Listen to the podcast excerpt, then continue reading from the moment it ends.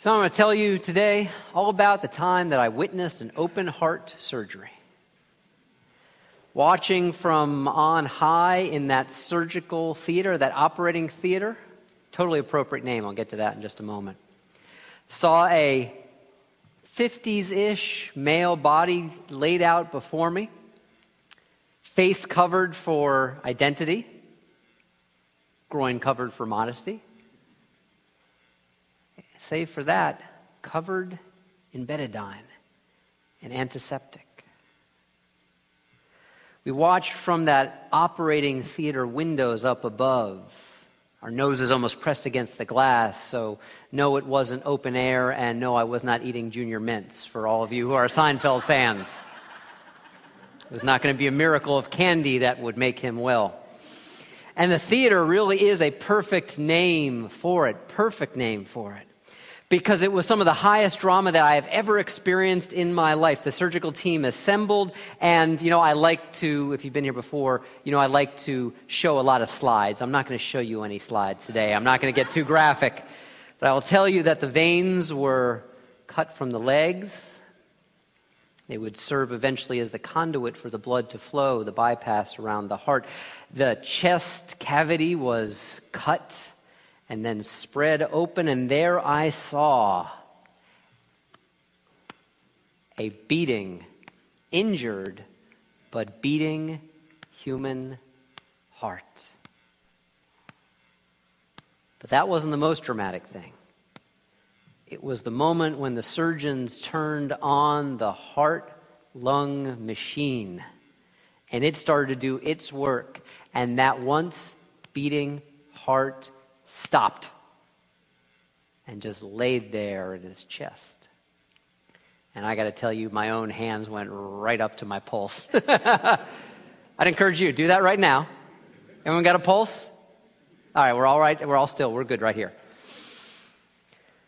That was one of the most dramatic things I have ever seen in my life. And I got to tell you, for those next five or six hours, this is like a quadruple bypass. This went on for a while. It was one of the most galvanizing things I have ever seen in my entire life. They got to the end of that surgery or towards the end, and they turned the heart lung machine off and they got the heart started again. And I just, oh, I breathed a huge sigh of relief, except the heart was kind of like doing weird things, wasn't beating the right way, so they got out these giant things, these like, um, they look like big salad tongs. Like an internal defibrillator is what it was, and they kind of cradled the heart around it and they gave it a little shock, and the heart started beating regularly again. The reason for this surgery was, as I said, a quadruple bypass because the blood vessels around the heart in this person's life could not contain the flow of blood any longer, not in a way that would allow this person to be healthy, couldn't carry the flow of life anymore. For this man, his arteries, his veins were occluded, they were tight and narrow, the way was blocked, and they had to find a different way so that life could continue to flourish. They needed to find new vessels that would be open and spacious enough to carry the flow of life to where it yearns to go, and life could return to health and wholeness. And so we arrive here on this Easter morning. Now, our tradition does not insist upon literalism to approach the meaning of ancient texts and ancient stories the resurrection story, and it is a powerful story. I would say for me, it is the most meaningful spiritual story that there is, but it's not approached as a fact to be argued. I mean, there are churches and traditions and communities that will spend a lot of time this morning arguing about the fact that unless you accept this resurrection story of, East, of Jesus rising from the grave as absolute truth, there's no hope for you at all unless you can accept it. And to be fair, on the other side, sometimes in our congregations, a lot of breath and a lot of energy will be expended upon the fact that this is just pff, a myth. It's not history. And so it should only be approached academically. I think both those approaches miss the point which is that this is not a fact to be argued over. The resurrection or resurrection generally is a capacity of the Spirit to be encouraged in each and every one of us. I believe that Easter is real, and to say real in a sense of spiritual truth, and is important because we all know And you might know in your life right now, in some very real ways, that blockages and stones that guard the path, that shut down the path, blockages and stones are real. Because the vessels of our hearts and the vessels of our spirits can sometimes be constricted and locked down. And we feel as if there is not enough life to carry us forward into the life to come. All four gospel stories, all four Mark, Matthew, Luke, and John, they all mention this thing that the stone, and by stone, I'm not talking a little pebble, like a giant boulder was rolled over the cave of the place where Jesus was laid down when he was dead. And then that big giant boulder was rolled away. They said it four times in all these stories, and that means, if you read the Gospels, it's really important. A church father there were church mothers as well too in the early parts of the church as the Christian churches started to come together. The church mothers don't get nearly as much notice as they deserve, but one of the church fathers, Peter Chrysologus, said this: "To know resurrection, to know life coming back to life, the stone must first be rolled away from our hearts." And so this morning is an opportunity to ask, and for you to ask yourself what stone is in the way for you? What's in the way for you? What afflictive emotion, what unhealed grief, what anxiety, what long held resentment, what anger, what bitterness, what sorrow, tears, what suffering are in the way of your life experiencing your life in a deeper and more flourishing fashion. We are invited to recognize on this Easter morning, just like in the drama that sat right up here, that sometimes our lives and our hearts can run unintentional software. I don't know too many people who want to run the software of low self esteem and anger and resentment, and yet so many of us do against the instincts of the better angels of our nature. And here's the thing many of us also know is that it takes longer than just a call to tech support to get our machine running optimally. It takes longer than six hours on an operating table to bring our hearts, in the spiritual sense of our hearts, truly back to life. And it takes more days than the three days, very often, as it does in the Easter story. It may take multiple days, it may take weeks, it may take months, it may take years. But here's one thing that we can affirm the movement from woundedness to healing, from brokenness to wholeness, it is real in our lives. And by real, I don't mean perfect. One of the things I love about the gospel tellings of what are called the post resurrection appearances of Jesus is that one of the first ways that the people who knew him when he was alive recognize him after he's come back is his scars. Sometimes in this society, we can, through shame or embarrassment, seek to cover up our scars as if they reveal our deficiencies, rather than recognizing that our scars may be the symbol and the significance of the fact that we are healed and healing. Rumi, the great ancient poet of the spiritual life, says, Do not look away from the bandaged place. Do not look away from the scarred place, because that is where the light enters you. Many of us have scars. And because many of us do, many of us also know what it is like to heal. In this movement toward wholeness, which I believe is a natural movement if we will give our permission to it. It starts with knowing what is in the way. It starts with being willing, as we sang in the third song today, with wanting to be ready for joy to come back. Even if you have no idea this morning how joy might re enter your life, you have no idea how that would ever happen, no idea what would happen for that to be true. The first thing that you can say to start to make that come true for you is just to say, Yes, I want that. I am willing for joy to come back to me. It takes time. And he certainly means we have to become aware of what is in the way for us. My favorite modern story about recognizing what's in the way you might recognize this image The Shawshank Redemption. Now, I love this, this movie so much, and it, it's so much wound into my preaching, my thoughts, that a couple months ago I said, you know what? I can't believe this incredible oversight on my part that I've never done a spirit flicks, a spiritual cinema in past summers. I do movies all throughout the summer. I've never preached on the Shawshank Redemption, and what an oversight on my part. And then someone told me three days later, you did, and it was a year and a half ago. So that's how, that, that's, that's how much, that's how much this story is woven into me. But if you have seen the story, this is the moment where, after decades, after decades of innocent Andy Dufresne in prison, dug spoonful by spoonful by spoonful through a wall to find his way to the other side. Little by little by little, he makes his way into wholeness and into freedom. But it's not done yet because he gets through the other side of this wall on his night of escape, his night of liberation. And where does he find himself? This symbolism is important. Pardon my language, in a world of shit. He has to go through finally the sewer until he can get here to liberation and to freedom. If we are feeling frustrated on our ways to wholeness, perhaps we can give ourselves permission simply to say, it takes time.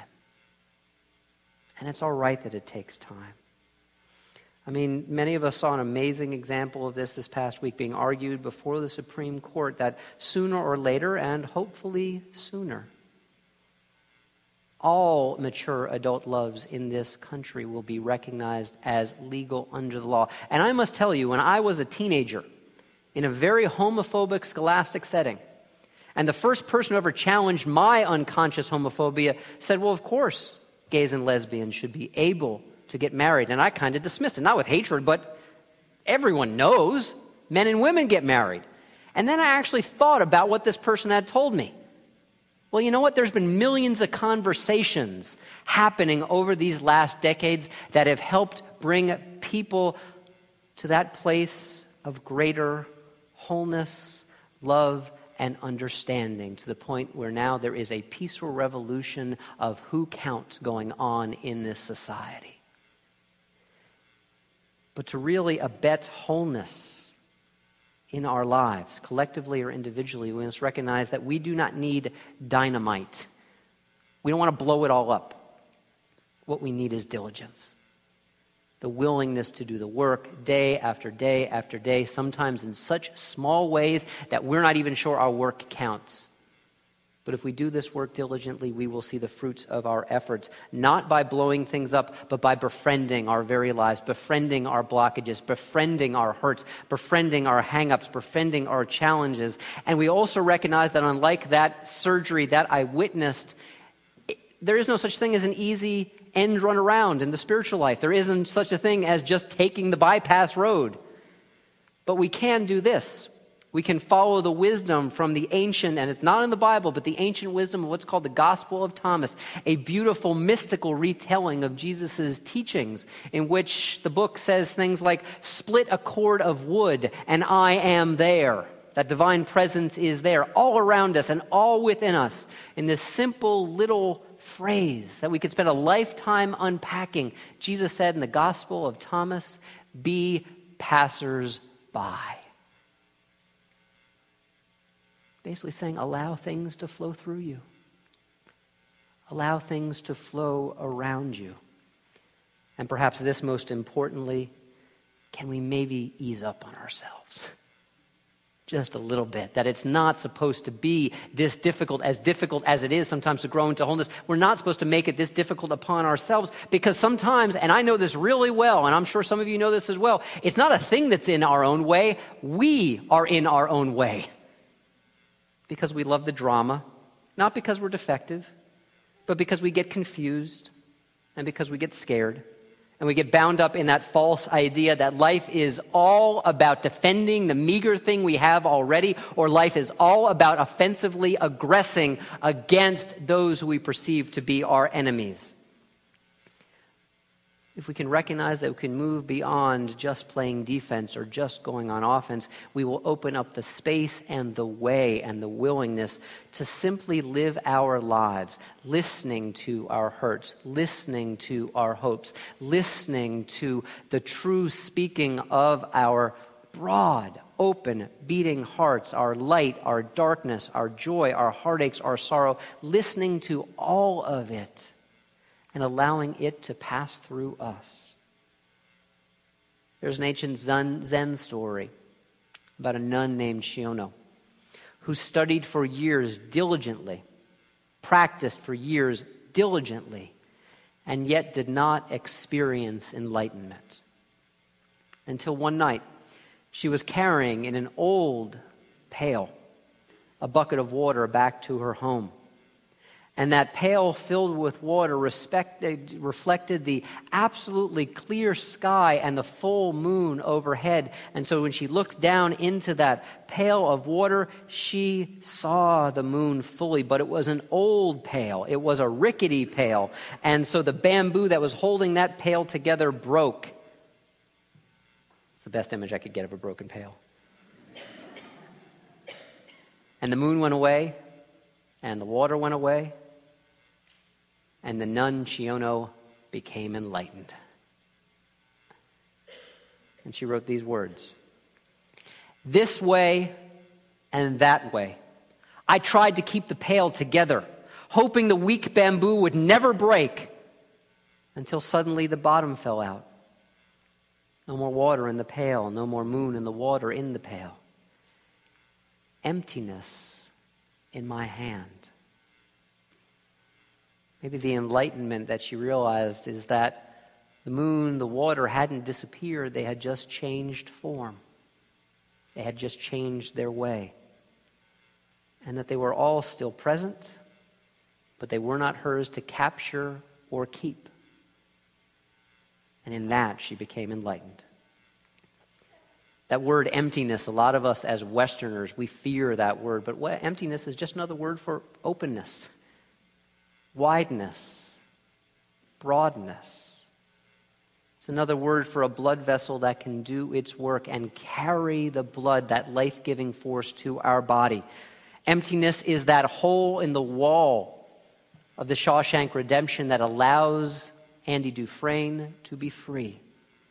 Emptiness and openness means, if we can choose it for ourselves day after day after day, that we, in choosing to be empty and not occluded and not bound down and not tightened up, we will find ourselves to be full of so many other things full of life, changing, growing, pulsing, thriving, fullness of life. And so today, whatever your stones are, and you know them more than anyone else ever could. May you allow your stones to be rolled away. May you allow yourself to have that natural capacity and openness of spirits that invites us and everyone else who has ever lived to be free and loving people.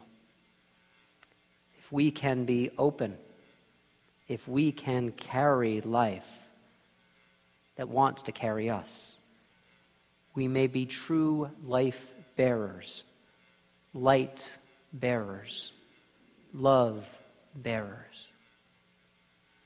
And may we find what has always been true since the very beginning that in bearing forth light and love, we already are beloved.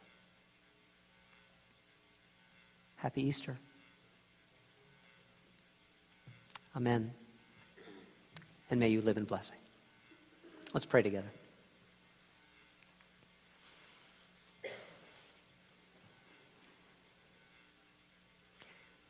Boundless God, bound not at all by creed or tradition or any one person or any one people, but belonging each to all May we allow ourselves with open hearts and open hands, even if they are scarred hands, to flow towards this life that wants to flow toward us. May we know our hurts, our hang ups, and also our hopes and our healings, so that we may see written into the very fabric, the very DNA of our lives, an original blessing that invites us, whispers to us, sometimes yells at us. We can be whole people. May we know the stones in our way. May we know a broad, wide path of grace and of love. Amen.